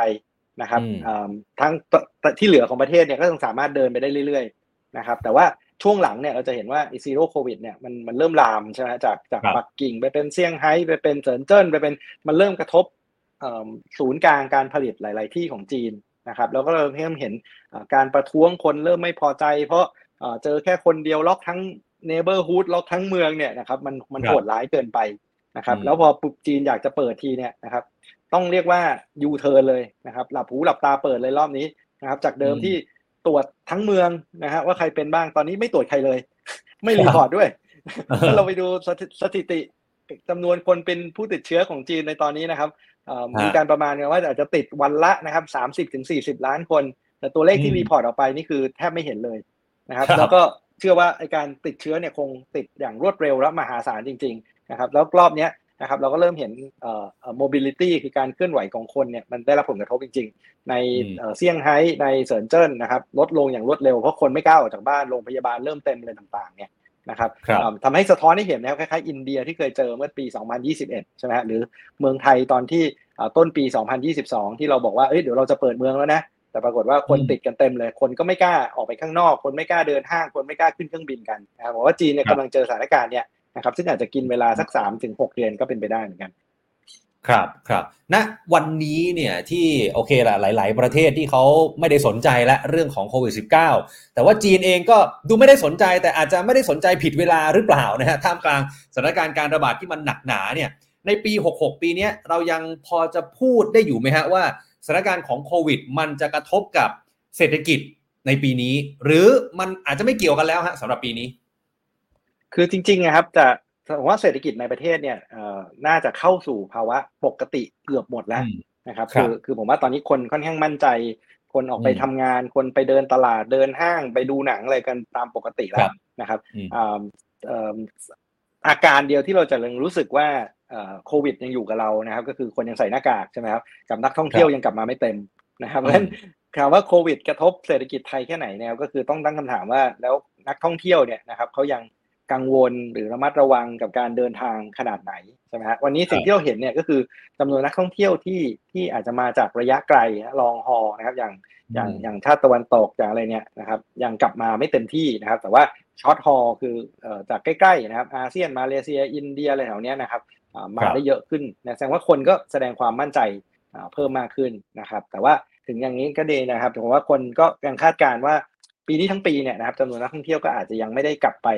ใกล้เคียงกับระดับที่เราเคยเห็นก่อนก่อนเกิดโควิดนะครับอาจจะเป็นเรื่องของเศรษฐกิจเป็นเรื่องของราคาตั๋วเครื่องบินนะครับที่อาจจะแพงมากขึ้นนะครับ แล้วก็อาจจะคนก็กังวลเรื่องของการเดินทางระยะไกลอยู่ดีครับอืมอืมแล้วถ้าอีกหนึ่งเรื่องที่มันก็ยืดเยื้อมาจากปีที่แล้วเหมือนกัน นั่นก็คือสงครามรัสเซียยูเครน ซึ่งแน่นอนว่ารัสเซียยูเครนมันกระทบกับ หลาย ๆ ประเทศทั่วโลกนะฮะประเทศไทยก็ได้รับผลกระทบจากต้นทุนที่มันแพงมากขึ้นด้วยเนี่ยแล้วตอนนี้ก็ยังไม่รู้ว่า สงครามนี้จะไปสิ้นสุดลงเมื่อไหร่อย่างไรนะครับจะกระทบกับไทยมากน้อยขนาดไหนในปี 66 ซึ่งบางคนบอกว่าเลิกตามไปแล้วนะไม่รู้ลบไปถึงไหนแล้วอะไรอย่างเงี้ยครับแล้วจริงๆผมว่ามันมีอยู่ประมาณทักสามประเด็นใหญ่ๆนะครับซึ่งจริงๆก็ก็เป็นอย่างที่ว่านะครับคือการสู้รบกันมัน มันมันไม่ได้กระทบเราโดยตรงนะเพราะเราไม่ได้ไปอยู่ใกล้เคียง เราไม่ได้กระทบอะไรโดยตรงเนี่ย แต่เราโดนผลกระทบทางอ้อมเนี่ยนะครับสามเรื่องนะครับ เรื่องที่หนึ่งเนี่ยคือเรื่องของราคาพลังงานใช่ไหมเพราะว่าก็ต้องยอมรับว่าถึงแม้ว่าเขาจะสู้รบกันตรงนั้นเขาไม่ขายแก๊สให้กันเขาไม่ขายน้ำมันเขาบอยคอรอะไรเงี้ยแล้วแต่เนี่ยนะครับพอรัสเซียไม่ขายแก๊สให้ยุโรปยุโรปก็ต้องมานั่งไล่ซื้อ LNG นะครับแล้วซื้อจากใครอะก็มาและมาแย่งซื้อแถวแถวเอเชียเนี่ยแหละครับก็ทำให้ราคา LNG คือแก๊สธรรมชาติเหลวเนี่ยแพงขึ้นทั่วโลกนะครับถ้าเราฟังเรื่องของราคาไฟฟ้านะครับที่รัฐมนตรีว่าการกระทรวงพลังงานพูดถึงนะครับก็คือเราเนี่ยนำเข้า LNG มาผลิตไฟฟ้าเนี่ยประมาณสักหนึ่งในสี่ของของต้นทุนการผลิตไฟฟ้าทั้งหมดนะครับแน่นอน LNG เนี่ยแพงกว่าแก๊สที่เราเอามาใช้จากอ่าวไทย แล้วก็จากจากนำเข้าจากพม่านะครับพอสมควรนะอันนี้ก็ทำให้ เราเขาลบกันตรงนั้นเนี่ยนะครับ แต่ว่ามันก็หนาวถึงคนทางนี้นะครับทำให้ต้นทุนไฟฟ้าของเราเนี่ยแพงขึ้นนะครับเราก็ต้องตัดสินใจว่าทำไงกับค่าไฟที่มันแพงขึ้น ประเด็นที่2นะครับก็คือทั้งยูเครนทั้งรัสเซียเนี่ยนะครับก็เป็นต้นกำเนิดหรือเป็นผู้ส่งออกปุ๋ยรายใหญ่นะครับอันนี้ก็ทำให้ราคาปุ๋ยเนี่ยแพงขึ้นนะครับแล้วก็ทำให้ราคาอาหารสัตว์เนี่ยแพงขึ้นนะครับก็ทำให้ต้นทุนการผลิตอาหารนะครับมันก็ยังอยู่ระดับที่ค่อนข้างสูงนะครับถ้าเราจำได้เนี่ยก็จะมีเรื่องของว่ายูเครนจะสามารถส่งข้าวสาลีออกไป ข้างนอกได้ไหมหรือว่ารัสเซียจะยังยอมไม่ยอมอะไรพวกนั้นนะครับ ก็ยังเป็นประเด็นอยู่นะครับ แล้วก็ประเด็นสุดท้ายนะครับก็คือความเสี่ยงนะครับว่าการสู้รบเนี่ยนะครับ ถึงแม้ว่ามันจะไม่ได้ใกล้กับบ้านเราก็ตามเนี่ยนะครับ แต่ถ้ามันลามขึ้นมานะครับ วันนี้คนพูดถึงว่าอาจจะมีการใช้อาวุธนิวเคลียร์มีอะไรต่างๆเนี่ยนะครับ มันก็จะทำให้ไปกระทบต่อเซนติเมนต์กระทบอะไรต่ออะไรต่างๆนานาครับงั้นสงครามเนี่ยอาจจะสู้รบกันไปอีกสักระยะหนึ่งเราอาจจะลืมไปแล้วด้วยซ้ำว่าเขายิงกันอยู่เนี่ยนะครับ แต่ว่ามันก็มีผลกระทบข้างเคียงมาถึงเราได้เหมือนกันครับ ครับครับอะทิ้งท้ายเรื่องของอัตราเงินเฟ้อนิดนึงละกันนะครับ ที่เมื่อสักครู่เราก็คุยกันในอัตราเงินเฟ้อทั่วโลกนะครับ แต่ว่าจากการคาดการณ์ของหลายหน่วยงานของบ้านเราเนี่ยก็ลดลงมาอยู่ในกรอบของธนาคารแห่งประเทศไทยที่ 1-3%ตรงนี้เนี่ยทางดรพิพัฒน์คิดว่ามันบอกอะไรเราได้บ้างฮะ คือคือคือตอนนี้ยังยังไม่ลงมาถึงเป้านะครับ ตอนนี้ถ้าเราดูเทปไลน์เนี่ยก็ยังอยู่ในระดับประมาณสักหกเปอร์เซ็นต์นะครับในที่ core inflation เนี่ยอยู่แถวๆใกล้ๆสามเปอร์เซ็นต์ก็คาดการณ์กันว่าปีนี้เฉลี่ยทั้งปีเนี่ยนะน่าจะกลับเข้ามา ใกล้เป้านะครับ อาจจะอยู่แถวแถวขอบบนของเป้า คืออย่างที่แบงก์ชาติประมาณนะครับก็อยู่ประมาณสักสักสักสามเปอร์เซ็นต์นะครับแล้วก็ถามว่าทำไมเงินเฟ้อมันยังสูงอยู่ทั้งทั้งที่เศรษฐกิจไทยวันนี้ยังไม่เห็นดีเท่าไหร่อะไรต่างๆเนี่ยว่าส่วนหนึ่งก็เป็นเรื่องของประเด็นต้นทุนนะครับแล้วก็การส่งผ่านต้นทุนไปสู่ราคาแล้วก็ต้นทุนการผลิตเนี่ยเมืองไทยยังยังไม่หมดนะครับ อย่างเช่นค่าไฟเนี่ยนะครับ กฟผเนี่ยยังเป็นหนี้อยู่ประมาณสักแสนกว่าล้านนะครับ ที่ต้องกลับมาเช็คบินกับค่าไฟที่ต้องสูงขึ้นนะวันนี้ก็ชะลอการส่งผ่านมานะครับเพราะฉะนั้นตรงนี้นะครับก็อาจจะทำให้ต้นทุนเนี่ยมันอาจจะถูกส่งผ่านต่อไปได้เรื่อยๆนะครับอย่างที่เราเห็นนะครับว่าค่าไฟจากก่อนเกิด สงครามเนี่ยนะครับก่อนก่อนก่อนมีประเด็นโควิดเนี่ยค่าไฟอยู่ประมาณสามบาทสี่บาท ตอนนี้ขึ้นไปประมาณสักห้าบาทสำหรับฝั่งของการผลิตไปแล้วนะครับงั้น year on year เนี่ยขึ้นหลายสิบเปอร์เซ็นต์นะครับนั้นแล้วก็อาจจะยังมีการปรับแล้วก็ปรับเพิ่มขึ้นไปไปไปอีกสักระยะหนึ่งนะครับแล้วก็เรื่องของน้ำมันดีเซลนะครับที่เราไปอุดหนุนไปก่อนหน้านี้อะไรต่างๆนะครับประเด็นที่2เนี่ยก็คือเรื่องของค่าแรงที่มีการปรับ สูงขึ้นตามอัตราเงินเฟอ้อที่สูงขึ้นนะครับประเด็นพวกนี้นะครับก็จะทำให้ต้นทุนการผลิตเนี่ยนะครับยังยังยังมีโอกาสที่จะปรับสูงขึ้น แล้วก็ยังกดดันประเด็นเงินเฟอ้อได้อยู่นะครับแล้วก็ประเด็นสุดท้ายเนี่ยก็คือเงินเฟอ้อในบ้านเราเนี่ยครับสุดท้ายมันก็ส่งผ่านแล้วก็มีผลตามมาจากเงินเฟอ้อโลกด้วยนะครับงั้นถ้าเกิดเงินเฟอ้อโลกเนี่ยนะครับยังอยู่ในระดับสูงเนี่ยเงินเฟอ้อไทยก็ยังมีแรงกดดันที่อาจจะทำให้อยู่ในระดับสูงไปได้อีกสักระยะหนึ่งนะครับงั้นวันนี้ถ้าเราเปรียบเทียบนะครับอย่างที่ว่าคือปีนี้นะครับ แบงก์ชาติประเมินว่าเงินเฟ้อจะขึ้นไปแถวๆสามเปอร์เซ็นต์นะครับ วันนี้ดอกเบี้ยนโยบายของแบงก์ชาติเนี่ยอยู่แค่หนึ่งจุดสองห้านั่นเองนะครับ ซึ่งต่ำกว่าเงินเฟ้ออีกนะครับงั้นผมก็ยังเชื่อว่าแบงก์ชาติเห็นอย่างเงี้ยนะครับ ก็คงจะต้องอาจจะไม่มีทางเลือกมากนะก็คงจะต้องค่อยๆ ทยอยปรับอัตราดอกเบี้ยนโยบายอย่างค่อยเป็นค่อยไป งั้นปีนี้น่าจะเป็นยังยังคงเป็นปีที่เราจะเห็นอัตราดอกเบี้ยเนี่ยยังเป็นขาขึ้นไปได้อีกสักระยะหนึ่งครับ ครับผม วันนี้ขอบพระคุณมากนะครับ ที่มาพูดคุยกันแล้วก็แลกเปลี่ยนกันนะฮะอยากจะแซวเลโก้ข้างหลังมากเลยนะฮะมีหลายโมเดลมากเลยนะฮะ น่าสนใจมากเอาวันนี้ขอบคุณมากนะครับ ดรพิพัฒน์เหลืองนรมิตชัยนะครับ เดี๋ยวไว้โอกาสหน้าชวนมาคุยกันใหม่นะครับ ขอบคุณนะครับ สวัสดีครับ ยินดีครับ ครับ สวัสดีครับ ครับผู้ชมครับนี่คือ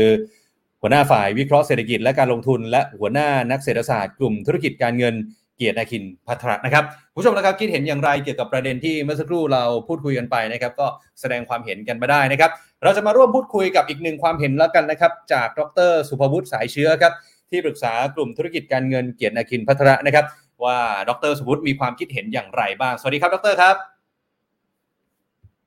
ดรผมรบกวนดรเปิดไมค์ให้ผมนิดหนึ่งครับโทษทีครับ เปิดแล้วครับ ครับผมได้ยินชัดเจนนะครับ ได้ยินชัดเจนครับ ครับผมก่อนอื่นเลยเนี่ยเมื่อสักครู่นี้ผมได้เกริ่นไปคร่าวๆนะครับแล้วก็ได้ฟังมองจากดรพิพัฒน์ไปแล้วก็เลยอยากจะมาถามดรสุภวุฒิบ้างเช่นกันนะฮะว่า การที่ IMF ออกมาเปิดเผยหรือคาดการว่าเศรษฐกิจในปี 66 เนี่ยดูแล้วจะเติบโตได้แย่กว่าปี 65 นะครับในมุมของดรสุวุฒิคิดเห็นยังไงฮะเห็นด้วยไหมแล้วไทยของเราเนี่ยจะเป็นอย่างไรครับ ก็เห็นด้วยนะครับ เพราะว่า จริงๆแล้วเนี่ยการคาดการณ์ของ IMF ตั้งแต่เดือนตุลาคมที่แล้วเนี่ยนะครับก็บอกว่าอย่างนั้นก็คือเศรษฐกิจโลกปีหน้าเนี่ยโตช้าไอ้โทษปีที่แล้วเนี่ยโตมากกว่าปีนี้เยอะนะครับนี่ที่ที่มันแปลกใหม่ที่ที่ทำให้มีเป็นข่าวมาทั่วโลกเนี่ยผมคิดว่าเขาบอกว่ามันอาจจะแย่ไปกว่านั้นอีกสำหรับปีนี้ เพราะว่าเศรษฐกิจจีนเนี่ยเปิดแบบกระทันหันแบบนี้จะทำให้เกิดมีการระบาดของโควิดมากมาย และในสองสามเดือนหรือสี่ห้าเดือนแรกของปีนี้ เพราะผลจากการระบาดอันเนี้ยจะยิ่งทำให้เศรษฐกิจจีนชะลอลงไปอีก เข้าใจว่าเดิมทีเขาคิดว่าปีนี้ GDP จีนจะโตสัก 4.4เปอร์เซ็นต์แต่ถ้าฟังดูเขาพูดนะครับ เหมือนกันดีไม่ดีเขาจะปรับการคาดการเศรษฐกิจโลกและเศรษฐกิจจีนลงไปอีกนะครับ ในการทำเดต forecast ตอนประมาณปลายเดือนนี้ครับเขาจะทำอัปเดต forecast สำหรับ ให้ประชุมดาวอสจำได้ไหมครับ ครับครับที่สวิตเซอร์แลนด์นะครับ World Economic Forum มาดังนั้นนั่นแหละคือ message ของเขาที่เขาพูดเมื่อเมื่อเมื่อปีใหม่ไอ้โทษเมื่อวันที่เข้าใจว่าวันที่สามสิบธันวาที่ผ่านมาอืมเพราะฉะนั้นแต่ว่าจริงๆแล้วอีกมุมหนึ่งบางคนก็ก็มองว่าการที่จีนเปิดประเทศเร็วเนี่ยมันอาจจะดีกับไทยหรือเปล่าฮะหรือหรือหรือบางคนก็มองว่าการระบาดของโควิด ก็มองว่าเป็นไข้หวัดปกติไปแล้วเนี่ยมันมองพอจะมองอย่างนั้นได้ไหมฮะ ถ้าฟังตามที่เอ่อเอ่อ IMF ก็พูดนะครับผู้ผู้ในการ IMF พูดเขาบอกว่าปัญหาของจีนเป็นอย่างนี้บอกว่าหนึ่งวัคซีนเนี่ยยังฉีดไม่ทั่วถึงอ๋อครับก็อย่างที่เราทราบก็เป็นเชื้อตายด้วยอันที่สองเนี่ยระบบสาธารณสุขเขาก็ยังไม่ค่อยยังยังไม่ได้มีพัฒนาการที่ดีมากแล้วก็แล้วก็ทันสมัยที่สุด โดยเฉพาะในต่างจังหวัดของเขาครับ อันที่สามคือตามที่เขาพูดนะครับ ว่าไม่ได้มีการเตรียมยารักษาไม่ใช่ยารักษาโทษยาลดความรุนแรง อย่างเช่นแอนติไวรัลนะครับไม่ว่าจะเป็นแพ็กโซวิดหรือมอลโนพิราเวียต่างๆที่เรามีกันอยู่เนี่ยเขาจีนเขาไม่ได้อนุมัติเลยนะครับนั่นมีความเสี่ยงว่าพอเปิดแบบเนี้ยมันจะกระจายไปอย่างรวดเร็ว แล้วมีผลกระทบรุนแรงครับ ครับในสำหรับประเทศไทยอย่างที่ว่าเนี่ย ดูเหมือนเราก็ดีใจตื่นเต้นใช่ไหมครับว่าเดี๋ยวเขาจะมาประเทศไทยเยอะแยะแล้วเราก็ตั้ง เราก็มีเงื่อนไขนิดเดียวว่าขอให้คุณมีการประกันสุขภาพกันแล้วกันครับใช่ไหมซึ่งซึ่งถ้าเราคิดตรงๆก็คือบอกอย่างนี้ว่าถ้าอย่างนี้ก็แปลว่าเดี๋ยวค่อยดูเดี๋ยวคนจีนก็จะมารักษาตัวที่เมืองไทยแหละอ๋อ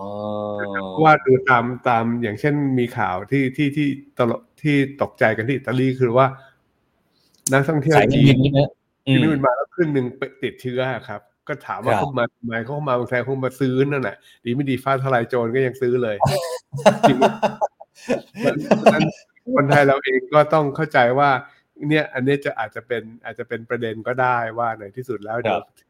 ถึงเวลาเข้ามาจริงๆโดยเฉพาะอาจจะมาช่วงตรุษจีนเนี่ย มาจะมาในโรงพยาบาลเลยก็ได้ครับอ๋อมารักษาในไทยไปเลยนะฮะอะทีนี้ถ้าถ้าถ้าถ้าอย่างนั้นแล้วเนี่ย ถ้าเราเขาเรียกว่าอะไรยังไงดีฮะคือถ้าถ้าเทียบ อัตราส่วนเนี่ยระหว่างว่าโอเค จีนเปิดแล้วนักท่องเที่ยวจีนก็จะหลั่งไหลกันมาในไทย แต่ในอีกมุมนึงเนี่ยโอ้โหความไม่แน่นอนเรื่องของโควิด -19 ก็อาจจะส่งผลกระทบกับไทยเราเองเช่นกันเนี่ยมันก็ต้องไปชั่งน้ำหนักดูใช่ไหมว่าอันไหนมันจะคุ้มค่ากว่ากัน แต่ดูเหมือนว่าตอนนี้ทางภาครัฐเอง หรือว่าผู้ประกอบการการท่องเที่ยวเองเนี่ยโอ้เวลคัมมากเลยฮะจีนมาโอ้ยเราดีแน่นอน เราท่องเที่ยวเราโตแน่นอนปีนี้อะไรอย่างเงี้ยครับ ใช่ครับ ผมคิดว่าทางการไทยคิดไปแล้ว จบแล้วไม่ต้องมานั่งถามแล้วนะครับว่าเข้ามากี่คนก็มาเถอะถ้าจะมารักษาก็มารักษาเถอะเพราะว่าเขาเขาจะจ่ายค่ารักษานะครับ ผมคิดว่าท่าทีของรัฐบาลไทยเป็นแบบนั้นเลยครับอืมเพราะเพราะฉะนั้นก็ถามว่าคงได้เงินเข้ามาว่าเข้าประเทศไหมคงได้ แต่ก็ก็ต้องระวังเหมือนกันว่าถ้าเกิดไอ้มันมีสายพันธุ์อย่างที่บอกว่ามีสายพันธุ์อันใหม่ล่าสุดเนี่ยดีไม่ดีเกิดมา แพร่ขยายเข้าไปอีกอย่างที่อเมริกาเป็นห่วงกันอยู่คือ XBB 1.1.5 เนี่ยอันนั้นเนี่ยหลบหลบคุมคุ้มกันกันได้ได้ดีกว่านี้อีกนะครับ เพราะฉะนั้นก็ก็เตรียมตัวเตรียมใจไว้ในงานดีไม่ดีใครที่ติดแล้วจะติดได้อีกนะครับ ครับครับ อันไหนๆเราพูดถึงจีนแล้วเนี่ย เรามองภาพใหญ่ระหว่างสหรัฐกับจีนหน่อยแล้วกันนะฮะดร ว่าเอ๊ะการเมืองโลกที่หลายคนมองว่าสหรัฐกับจีนนี่เขาไม่ลงรอยกันชิงความเป็นหนึ่งในเรื่องของเศรษฐกิจเรื่องของเทคโนโลยีต่างๆ นานา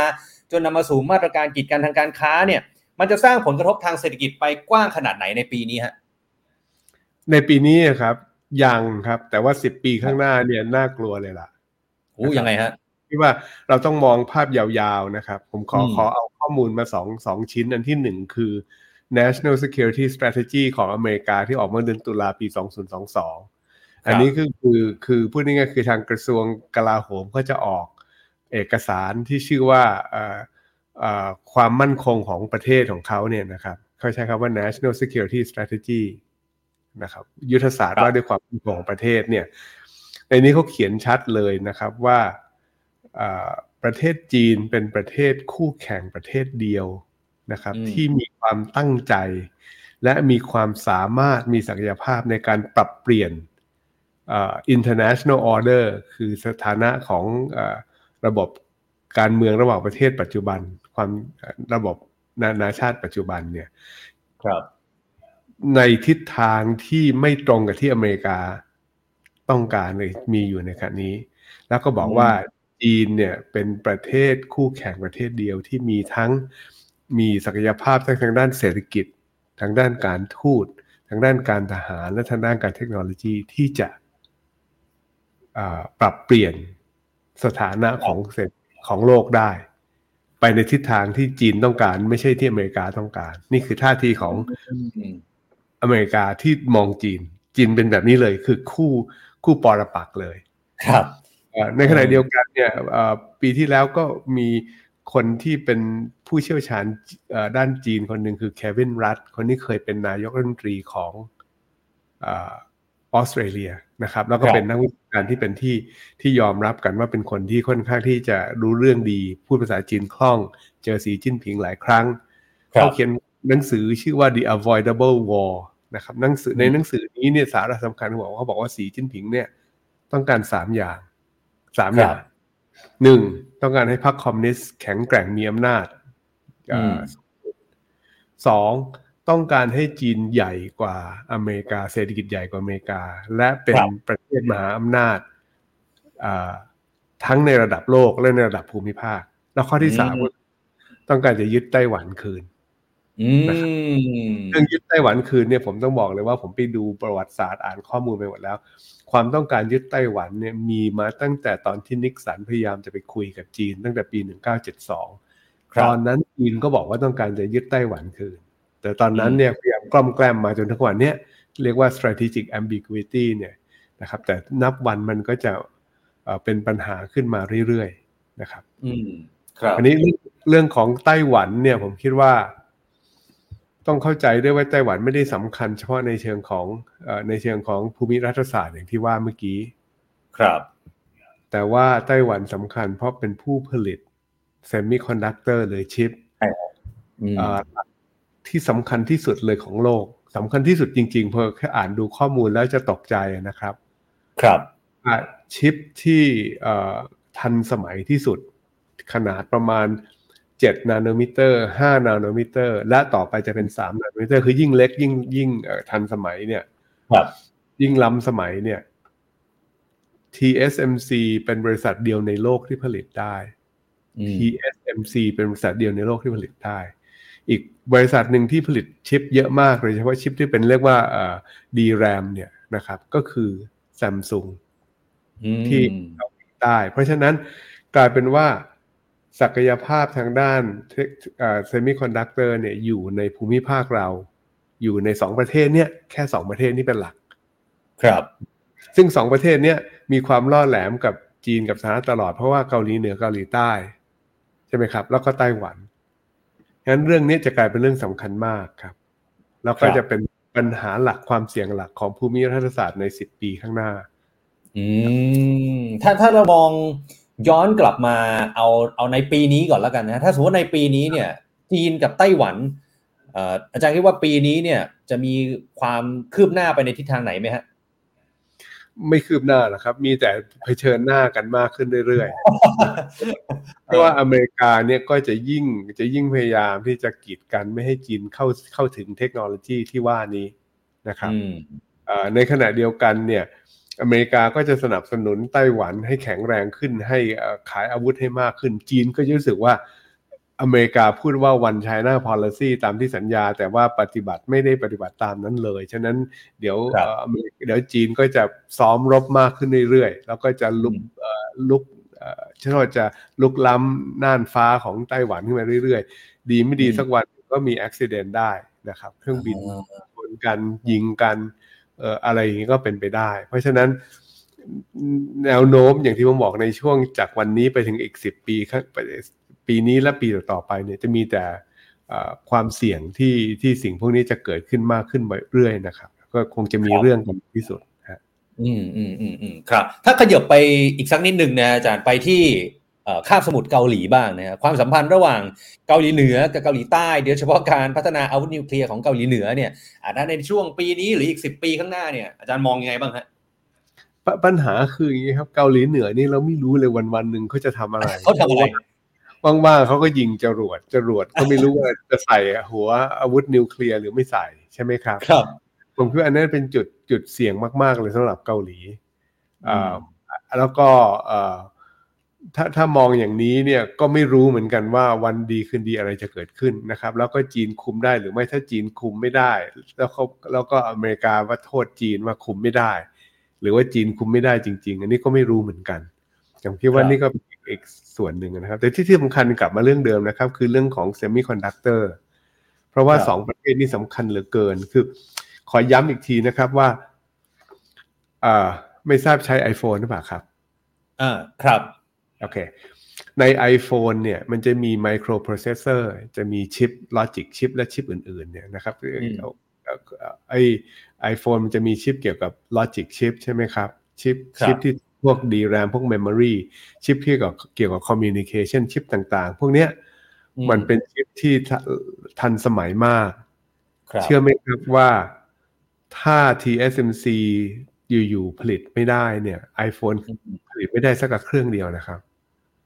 ไม่จบมีเลยตัวแทนไม่มีอะไรทดแทน ไม่มีใครทดแทน TSMC ได้เลยอ๋อไม่มีใครทดแทน TSMC ได้เลย นึกนึกภาพดูสิครับ แต่ว่าที่สำคัญสำหรับอเมริกาสำหรับจีนคือไม่ใช่ไอ้ชิปครับพวกเนี้ยมันอยู่ในเครื่องบินเอ่อขับไล่ F 3 5ของอเมริกาด้วยอืมเพราะฉะนั้นถ้าถ้าเราไปดูโครงสร้างของอุตสาหกรรม semiconductor เนี่ยจะเห็นว่ามันมีจุดจุดเสี่ยงมากเลยอยู่ที่ TSMC ครับ อยู่ที่ TSMC นะครับอืมอืมแซมซุงกันเพราะแซมซุงเขาก็ทำเอ่อทำเอ่อ DRAM memory chip นะครับ ครับครับครับฉะนั้นผมผมบอกว่าไอ้เรื่องเนี้ยมันจะเกี่ยวข้องกันไงครับ แล้วก็บอกได้เลยว่าถ้าเผื่อเกิดมีปัญหาอะไรขึ้นมากับไต้หวันเนี่ยนะครับเอ่อไอ้ไอ้สงครามผลกระทบของสงครามรัสเซียยูเครนนี่น้องๆเนี่ยนะครับ อันนี้จะเป็นเยอะมากครับ ครับเอ๊ะยูเครนโดนโดนบุกเนี่ยเราเห็นราคาอ่า ราคาน้ำมันขึ้น เราเห็นราคา เราเห็นอ่าราคาอาหารขึ้นใช่ไหมครับ ครับ ถ้าไต้หวันเกิดอะไรขึ้นมาเนี่ยอ่าอืมก็เอางี้แล้วกันว่าปีที่แล้วทั้งโลกเนี่ย ใช้ชิปไป1.15ล้านล้านชิ้นนะครับอืมถ้าเผื่อมีปัญหาอะไร เพราะฉะนั้นนั่นนั่นคำนวณออกมาว่าพวกเราทุกคนนะเอ่อต่อประชากรต่อคนเนี่ย ใช้ชิป160กว่าชิปนะครับฮะถ้าชิป มีปัญหาขึ้นมานะโอ้ไม่จืคดรับเลยนะครับ ล่าสุดอย่างปีที่แล้วจำได้ไหมว่ามีปัญหาเรื่องของรถยนต์ ขายครับใช่ครับเอ่อผลิตไม่ได้เพราะว่าขาดชิป อันนั้นเป็นอืมชิปแบบเป็นชิปรุ่นเก่านะครับ ชิปขนาด 28 40 นาโนมิเตอร์เลย ยังมีปัญหาเลย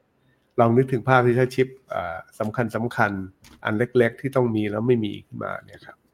อืมอืมอืมเอะทั้งทั้งหมดเนี่ยที่ที่เราคุยกันตอนนี้ โดยเฉพาะเรื่องของชิป เรื่องของจีนไต้หวันสหรัฐก็ดีเนี่ยนะฮะท้ายที่สุดแล้วเนี่ยเอาเอาภาพในปีนี้แล้วกันนะครับ ผู้ชมอาจจะนึกภาพไม่ออกว่าอนอกเหนือจากเรื่องของชิปที่จะเป็นปัญหาได้ในแง่ของกระบวนการผลิตเนี่ย ประเทศไทยของเราจะได้รับผลกระทบในมิติไหนบ้างครับ ในมิติอื่น ๆ ไหนอีกบ้างไหมฮะ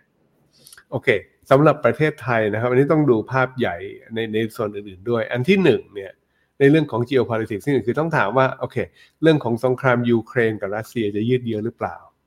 ครับนะครับอ่าอืมซึ่งถ้ายืดเยื้อไปแล้วยุโรปมีปัญหาอีกก็จะต้องสต็อกอัพน้ำมันกับแก๊สธรรมชาติอีก ก็จะดันให้ราคาอ่าน้ำมันและแก๊สธรรมชาติค่อนข้างสูงต่อไปได้อีกตอนปลายปีหน้าอันนั้นที่หนึ่งนั่นคือ geopolitics อันนี้ ซึ่งอันนี้ครับคงถามว่าแล้วไอ้สงครามยูเครนเนี่ย ยืดเยื้อหรือเปล่า ผมสงสัยว่าคงจะยืดเยื้ออืมนะครับเพราะว่าอ่า ถ้าถ้าดูแล้วจริง ๆ แล้วเนี่ยอ่ายูเครนเนี่ยรบเก่งมากทำให้รัสเซียเนี่ยอ่าสูญเสียทางด้านการทางทางด้านการทหารมากเลย ครับนะครับอ่าแล้วก็เป็นสิ่งที่ฉะนั้นทางยุโรปอเมริกาเนี่ยจะช่วยสนับสนุนมากกว่าที่หลายคนคิด มีนักเศรษฐศาสตร์คนหนึ่งเนี่ยเขาคิดให้ดูเร็วๆด้วยว่า ตอนนี้อเมริกาให้เงินยูเครนปีละแค่สี่หมื่นล้านเหรียญอืมแต่กำลังยูเครนช่วยทำลายเอ่อ ศักยภาพทางการทหารของรัสเซียเนี่ย คิดเป็นมูลค่าน่าจะเป็นแสนล้านเหรียญต่อปีครับคิดแบบนี้เลยคุณโดยนี่อันที่หนึ่งใช่ไหมครับ ครับอ่าอันที่สองเนี่ยที่ที่เกี่ยวข้องตตามมาก็คือว่าไอการกักกันเรื่องเรื่องเรื่องชิปเนี่ยที่อเมริกาห้ามไม่ให้ไม่ให้ชิปมันเกิดเอ่อชิปส่งไปที่จีนหรือจีนหาเทคโนโลยีด้านชิปไม่ได้ จะทำให้ต้นทุนการผลิตขึ้นไปหมดเลย ฉะนั้นดีไม่ดีเงินเฟ้อนี่จะปรับลงได้ไม่ง่าย กว่าอย่างที่ตลาดคิดปีนี้สำหรับปีนี้ ถ้าเงินเฟ้อไม่ลง ดอกเบี้ยก็ไม่ลง ถ้าดอกเบี้ยครับไม่ลงนะครับ ไม่เป็นตามคาดหุ้นก็ไม่ขึ้น ความฟื้นฟูการฟื้นฟูเศรษฐกิจก็ทำได้ยาก นี่ก็คือข้อที่สองที่รับผลกระทบนะครับ ครับครับที่ว่าอีกหลักอืมอืมอืมอืมครับ อาจารย์ครับอีกสักเรื่องหนึ่งแล้วกันนะครับ คือตอนนี้เนี่ยหลายคนก็ลาปีเก่าไปด้วยความหวังหรือความทิ้งความสิ้นหวังไว้เอางี้ละกัน ทิ้งความสิ้นหวังไว้ในปีเก่า เปิดปีใหม่มาเนี่ยหลายคนก็บอกว่าเออฉันก็อยากจะ refresh ตัวเองได้เห็นอะไรใหม่ ๆ ก็คาดหวังว่าเศรษฐกิจเนี่ยน่าจะดีขึ้นนะครับ แต่ว่าพอมาฟังแล้วเนี่ยบางคนก็อาจจะห่อเหี่ยวไปว่าดูแล้วไม่น่ามีความหวังเลยนะฮะ ดรสวุฒิมีอะไรอยากจะทิ้งท้ายให้กับผู้ชมแฟนรายการ The Standard Now หรือว่าพี่น้องคนไทยที่รับชมรายการอยู่ไหมครับสำหรับเศรษฐกิจไทยในปีนี้นะครับ คือสำหรับเศรษฐกิจต้องต้องยอมรับว่าผมก็ก็พูดมาหลายครั้งแล้วนะครับ อาจจะไม่ใช่ที่ครับ standard the standard เนี่ยแต่ว่าก็ IMF ก็ forecast เองอะว่าปีนี้เศรษฐกิจจะโตช้ากว่าปีที่แล้วอะแล้วทำไมอืมประเทศไทยคิดว่าจะดีกว่าเขาก็ถึงออกมาย้ำไงเขาว่าคอยดูนะหนึ่งในสามของประเทศในโลกไงจะเข้าสู่ภาวะถดถอยปีเนี้ย อืมฉะนั้นเขาเขาเขาถึงบอกให้ระวังนะ ปีนี้คราวนี้ประเทศไทยเราเนี่ยเอ่อถ้าเราโชคดีนะครับ เราก็จะต้องคาดหวังว่าการท่องเที่ยวเป็นตัวตอบโจทย์ทุกอย่างเลย คือนักท่องเที่ยวเขาลืมเลย แล้วก็เราเราใช้เครื่องเครื่องเดียวเนี่ยขับเคลื่อนเศรษฐกิจไทยทั้งปีเลย ซึ่งซึ่งก็ต้องบอกว่าเป็นไปได้ แต่อาจจะเหนื่อยหน่อยในไตรมาสสองเพราะไตรมาสสองเที่ยวไม่มาอยู่แล้วไตรมาสสามก็ไม่ค่อยมา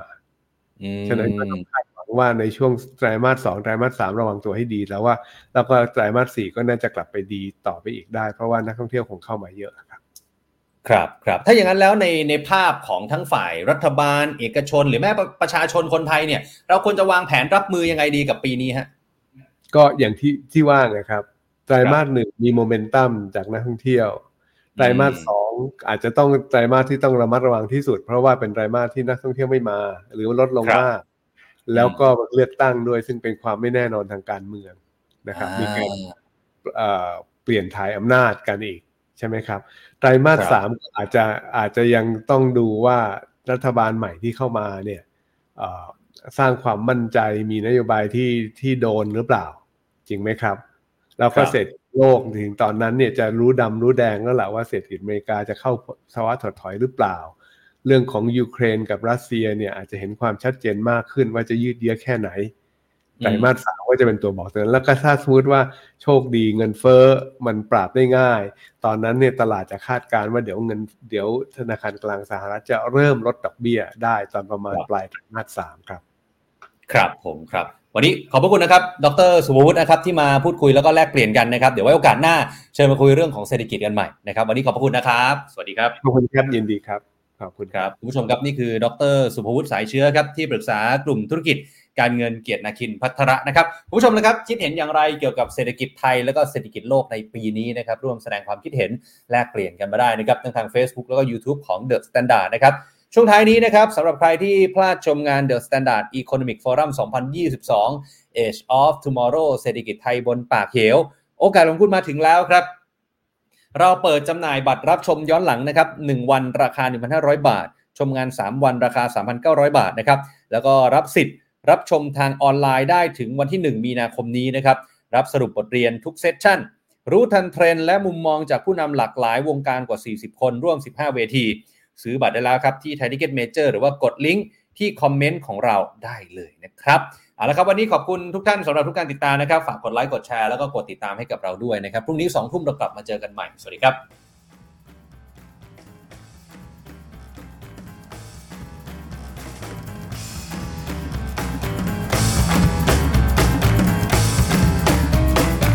Standard Podcast, eye Open for your ears.